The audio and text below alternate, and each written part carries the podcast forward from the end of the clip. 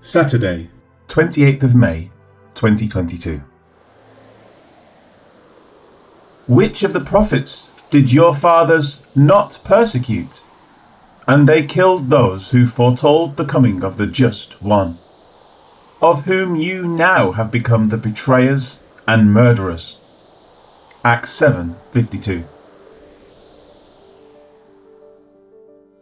Stephen's last words were concerning the stiff necks and uncircumcised hearts and ears of those in the council. He also noted that they always resist the Holy Spirit, just as their fathers did. Now he asks them a direct question that somewhat mirrors the words of Jesus Which of the prophets did your fathers not persecute? It is reflective of what Jesus said to the leaders in Matthew 5 and also in Luke 13. Therefore, you are witnesses against yourselves that you are sons of those who murdered the prophets. Fill up, then, the measure of your father's guilt. Serpents, brood of vipers, how can you escape the condemnation of hell? Therefore, indeed, I send you prophets, wise men, and scribes. Some of them you will kill and crucify, and some of them you will scourge in your synagogues and persecute from city to city, that on you may come all the righteous blood shed on the earth, from the blood of righteous Abel to the blood of Zechariah, son of Berechiah, whom you murdered between the temple and the altar.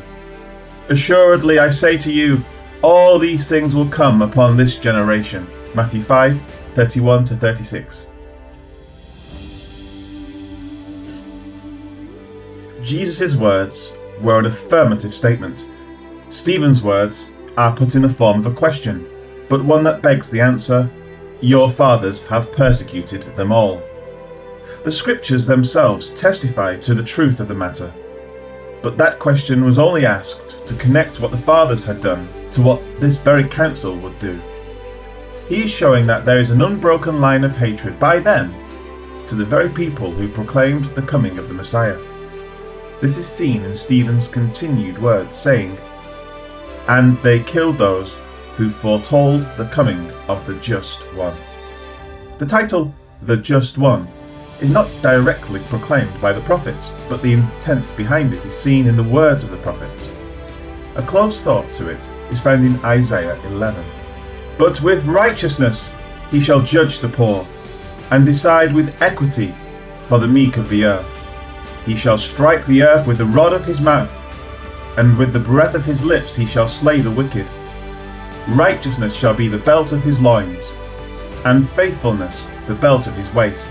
Isaiah 11 4 and 5. The title was understood well enough that it is used here.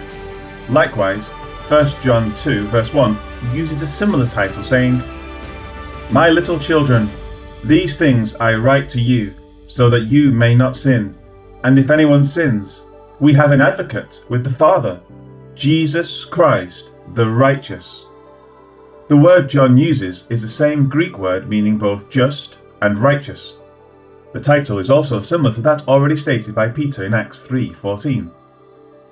As for the continued words of Stephen, what he says still refers to the fathers, meaning those leaders who had come before. At the time when the prophets were proclaiming the coming of the Messiah, these leaders of Israel were busy killing those same prophets. The prophets called the people to turn from their wicked ways, while also proclaiming that the Messiah was coming. Because of their words of correction concerning holiness and living according to God's standards, the fathers had persecuted and killed those prophets of God. And, following in their unrighteous footsteps, Stephen says of those before him, of whom you now have become the betrayers and murderers. There is no article before betrayers in the Greek. Because of the way he says it, the statement bears an emphasis. You betrayers and murderers have become. The council both conspired against God's Messiah and they were directly involved in his killing. One example of the conspiracy is found in Matthew 27 3 and 4. Then Judas, his betrayer, seeing that he had been condemned, was remorseful and brought back the thirty pieces of silver to the chief priests and elders, saying, I have sinned by betraying innocent blood. And they said, What is that to us? You see to it. As for acknowledging guilt in the murder, that is also found in Matthew 27. In verse 27:20, it acknowledges that the chief priests and elders were present at this time. Then, in verses 27, 24, and 25, it says, When Pilate saw that he could not prevail at all, but rather that a tumult was rising, he took water and washed his hands before the multitude, saying, I am innocent of the blood of this just person. You see to it. And all the people answered and said, His blood be on us and on our children. The weight of Stephen's words may not be pleasant to the ears of the council, but they are words of truth that cannot be denied from the written eyewitness record of what occurred. Life application. To this day, those who call the people to turn from wickedness are persecuted and even killed for their stand. The message of Jesus is not one of tolerance even if it is one of acceptance. Jesus will accept any who come to him, but the expectation is that in coming to him, there will be lives lived out in holiness. There will be judgment upon all, both saved and unsaved, for unholy living. The difference is that those who never come to him are destined for an eternal swim in the lake of fire.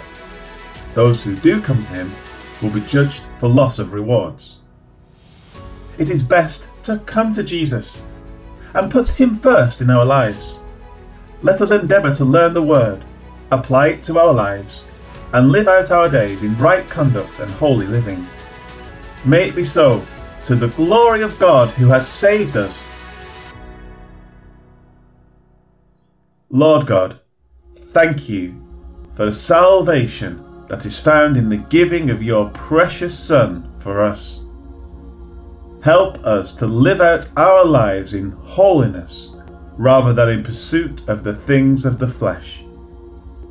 It is a tempting world, a world filled with trials and stresses, and a world that calls out for us to join it in earthly pursuits. But Lord, help us as we keep our eyes on Jesus, striving for that which lies ahead of us Help us in this, O God. Amen. Your fathers tried to hurt every prophet who ever lived. Those prophets said long ago that the righteous one would come. But your fathers killed them, and now you have turned against the righteous one and killed him. Acts 7, verse 52.